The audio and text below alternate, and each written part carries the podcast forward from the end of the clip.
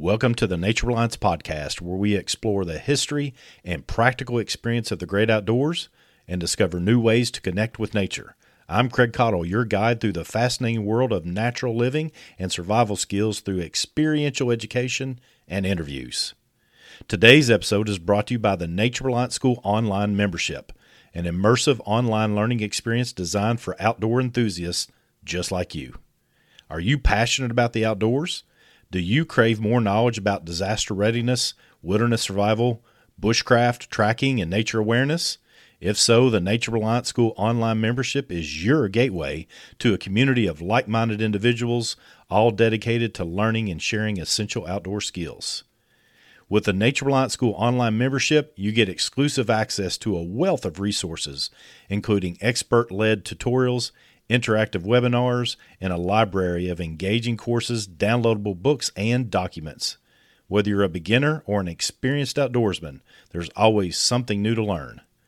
So don't wait. Click on the link below to join the Nature Reliance School online membership today. Embrace the wilderness, enhance your skills, and become part of a community that values nature as much as you do. Now, let's dive into today's episode.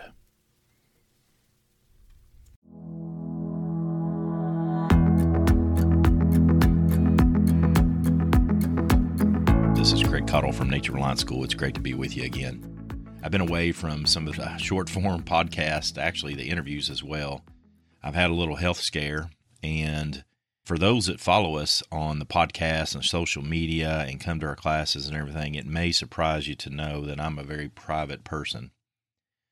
There's so much that I do that's public, and I think it's a necessary function of what it is that I do as the director of Nature Reliance School to be public on those things, but there's also a lot of things in my life that are rather personal, and I'd rather keep them that way. But when it comes time to bring something I feel is personal out because I think it'll help people, then I'm all about it. I don't like doing it for my own personal reasons, but I love helping people, and the love of helping people oftentimes overtakes my need to be a private person. So I had a little health scare.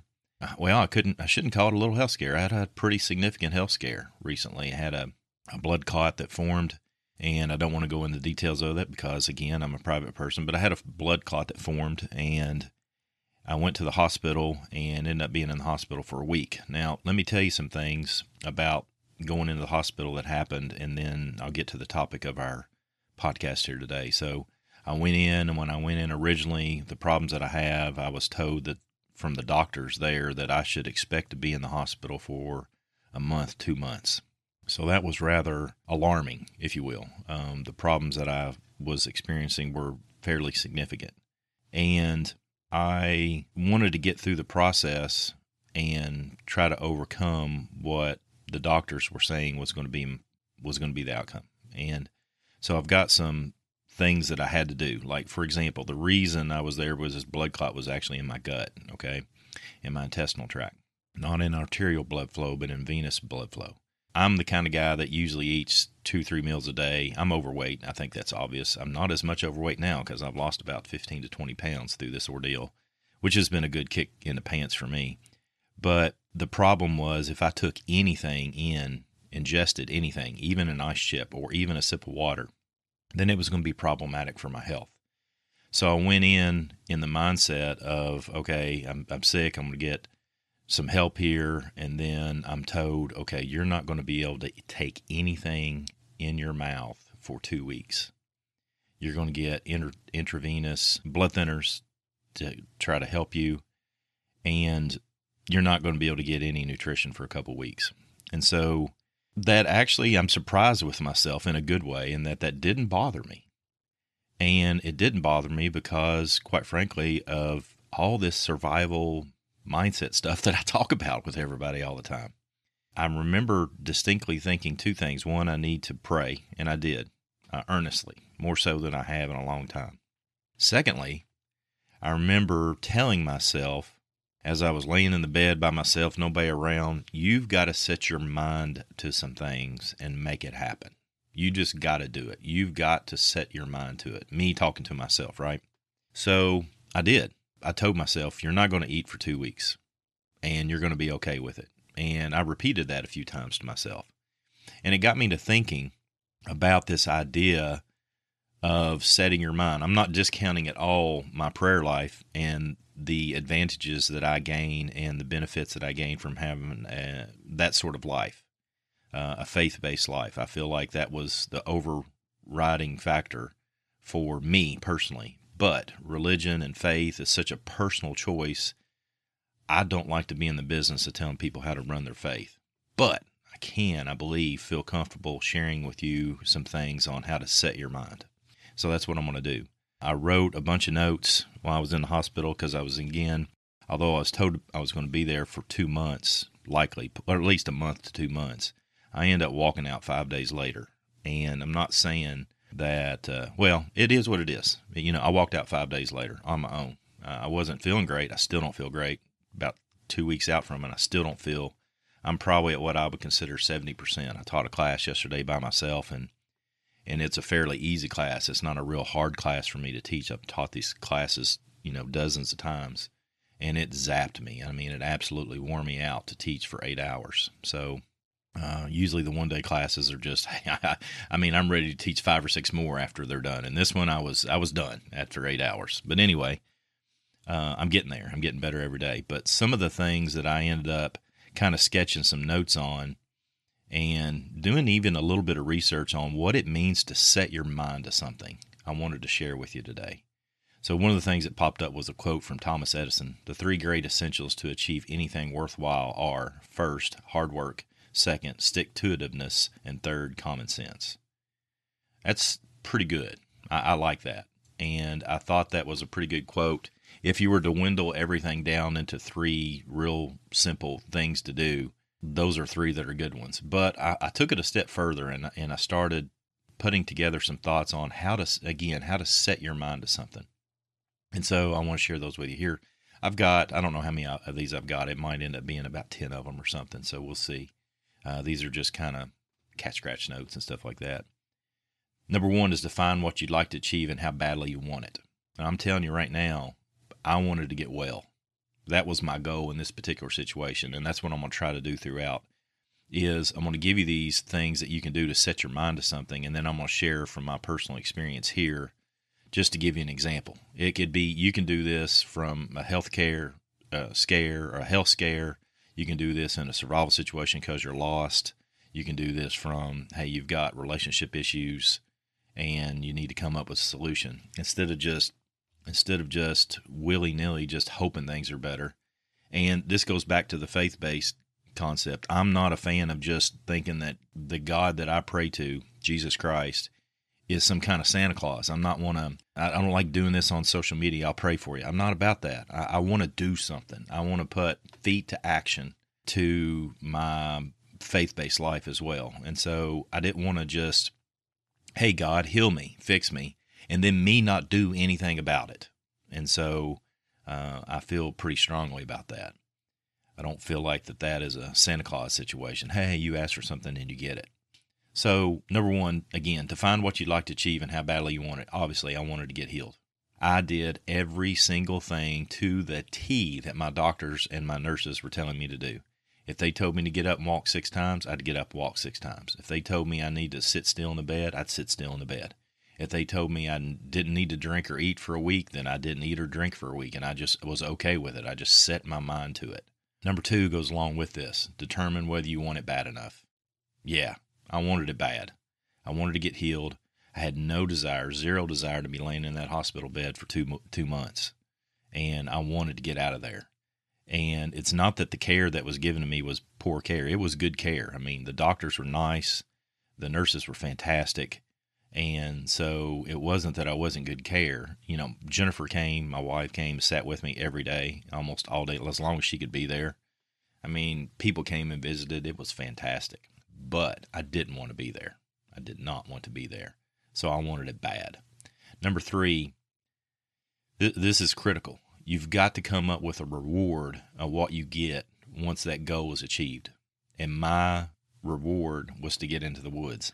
I had one blessed soul that went out and took videos of him walking through the woods and sent them to me because he knows I do that every day, and he knew I was missing it. You talk about a reward.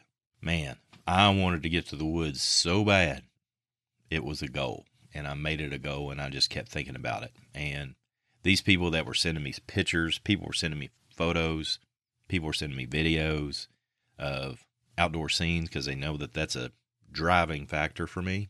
Unbelievable. That was my reward to get back out in the woods. Number 4, visualize yourself achieving the goal and enjoying the reward. I can't tell you how much the visualization process of these photos that people sent to me and the videos this one person sent to me, there was no just talking. There was just camera walking through the woods kind of stuff. And I could visualize myself doing it. And I wanted that bad.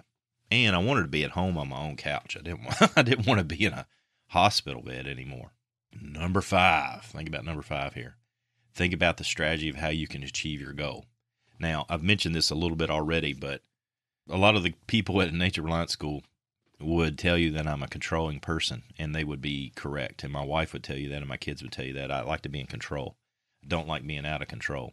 That's a character flaw in my own state that I need to work on, that's for sure. But the strategy on how I was going to achieve my goal was to basically just simply let go and let the healthcare providers do what they do. When things seemed like they disagreed, because there were times where doctors literally were on opposite ends of the spectrum on how to handle things, I had to use my own critical decision-making and critical decision-thinking skills to determine what was my best solution and to point them direction, listening to my own body and feeling my own body and working alongside with their expertise to come up with a goal. And that was how I did it. I partnered with them. I partnered with my wife, Tracy Trimble, who edits our podcast and is listening to this right now. He came and offered to do some things for my family that were just remarkable. Him and Sam Bulig taught a class that I was really concerned I was going to have to cancel. And so that is all just, having a good group of people that surround you, trying my best to be good to them when they deserve it. And then they were good to me when I deserved it. And I shouldn't use the word deserve, when I needed it. There's times where I would want things, but there's times where we need things. And I needed them at this time. And so I had to sit back, be out of control, and work with these other people. Number 6, you can write down a to-do list. This gives you when we talk about survival, we talk about mindset skills, tactics, and gear. And one of the tactics is developing a plan.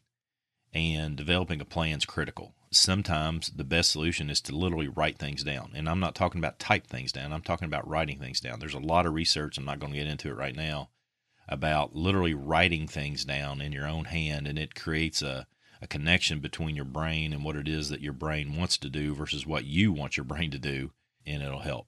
Number 7, focus on each one of those steps. And those steps were really interesting for me. Like, for example, I had to come up with some things in my mind to play because I have some addictions to food things, and I really like chips. And since I've left the hospital, I haven't eaten any chips. And I never did drink a lot of soda, but I really like drinking sweet tea, and I haven't drank any sweet tea since I left the hospital. And I'm doing these things, and I'm changing my diet because, number one, I got kicked in the pants, and it's time. It's just time. It was time, or I'm going to deal with crap like this for the rest of my short life if I keep, and now I could have a longer life if I do a better job. But focusing on each step of these plans and just doing them, focusing on them, making them happen, just doing them. So this is realistic. I'm a guy that I could get a bag of chips and eat the whole bag of chips. Like, for example, at the class that I was mentioning earlier, Tracy had some chips, and I got 5 of them, and I ate 5 chips because I like chips. And so instead of just gorging myself on what I like, then I take a few of them, a few chips, 4 or 5, and I've done this, I think, twice, just purposely try to focus on one chip. And at that moment, that's the only chip I'm going to eat. And then I'm not going to try to get to the end of the bag or whatever it is that I've got going on in my head that's incorrect. Again, sharing some private things that I feel like will be helpful, but I'm not comfortable sharing these things, so I'm glad you're with me. Number 8 is you got to be consistent. You got to stick with it. You got to be consistent, and you can't just, okay, today I'm going to take a break or do this. One of the things that I instituted in my health plan, because one of the things that came out of my particular issue, I'm not saying this is your issue, so don't take this as medical advice from me because I'm not a medical provider. It's fairly evident that our guts need a break from time to time, and it's actually very healthy to take a break. And when I saw it that way, instead of fasting. I used to fast regularly for faith-based reasons, and I've never really fasted for health reasons. I started fasting immediately upon leaving the hospital because, quite frankly, I'd been fasting for a week. So it was pretty easy to do, really. But I instituted fasting, and I'm just going to stick with it. I've been consistent with it since I've left. I'm improving daily. I'm not nearly where I want to be, but I can see that some of the improvements that I'm making, these small little things that I'm doing where I'm not eating a bag of chips and I'm not drinking a bunch of sweet tea, and I'm doing a 16-8 fasting where I'm fasting 16 hours a day and only eating in a 7 to 8 hour window. These are things that have been really beneficial to me, and I think that they're going to be beneficial for me moving forward. Next one, number 9, learn from an expert. Learn from somebody that's been there. And so I've got some really good friends that are mental health professionals. I got some feedback from them on several different things. They were very encouraging. And I've got to admit, I'm surrounded by the greatest people. It's incredible. It's incredible. My family could not have been more supportive. My friends in the Nature Reliance School community could not have been more supportive. And so that obviously makes it easy for me. And I'm saying this out loud, not because I know your situation is like mine. You might be thinking, I'm not surrounded like people like Craig is. And that might be true. Me in particular, we need to look for people on a regular basis that are in positions like what I just described and do what we can do to help them. Because I can tell you the encouragement that I got was so beneficial to my health. And so I sought out experts. I sought out mental health people on how to do these things, particularly as it relates to fasting. I've read all this stuff on how beneficial it is, but I talked to friends of mine that were my age, particularly Mike Travis. Mike Travis has been fasting. He lost like over 100 pounds or something. He's crazy. He's a good dude. I talked to him about fasting and how he does it, and I pretty much followed the model that Mike follows, and I found it to be very useful. And not saying that Mike's an expert on fasting, because he would not say he himself is an expert on fasting, but to me he is, because he was doing it, and he was doing it successfully. And so he being near my age, he has a totally different profession I do, but we both have the shared love of the outdoors and helping people in the outdoors. And so he was a good person to get feedback from. And so I sought people out that could give me help on that. And number 10, the last one here, give it all you've got and work hard. You know, and to take it back, I said I wasn't going to talk too much about my faith, and I'm not, but I'm a big fan of having faith that is over and above who it is and what we are and looking to higher power. I'm a big fan of that. And I think that's been proven time and time again. For those that have a particular faith that they believe in, it works for them. And even those who don't, if they believe in something bigger than themselves, then it's beneficial. But I'm also not in the, okay, that higher power is a Santa Claus and just grants you wishes, or it's a genie or whatever. I want to put calluses on my hands helping people because that's what I can do. I want to get out and work and do the things that I know how to do to help people when and where I can. And again, it was shown back to me in this particular situation for me. So those are 10 things. Let me go over these real quick and without my comment and lay these out for you. Define what you'd like to achieve and how badly you want it. Determine whether you want it bad enough. Define what your reward's going to be. Visualize yourself getting to that goal. Think about the strategy and how you can achieve that goal. Write down a to-do list and do them one by one. Focus on each step of the plan, every single one. Persevere and be consistent. That's number 8. Number 9, learn from an expert. And number 10, give it all you've got. Work hard. I know you can. Come on, join in. Let's learn together. And that wraps up another fantastic episode of the Nature Reliance Podcast. I hope today's journey has inspired you to explore and connect with the natural world in new and exciting ways. Before I say goodbye, remember to check out the Nature Reliance School online membership. If today's episode sparked your interest in wilderness skills and outdoor adventures, this online community is the perfect place for you to start or continue your journey. You can currently sign up for a year for only $99 and get 2 months for free. Click the link below to discover a world of expert-led courses, engaging content, and a vibrant community eager to share their knowledge and experiences. Whether you're starting your outdoor journey or looking to deepen your existing skills, the Nature Reliance School online membership is here to guide you. Thank you for joining us today. Don't forget to subscribe for more adventures and share this podcast with your fellow nature enthusiasts. Until next time, come on, join in. Let's learn together.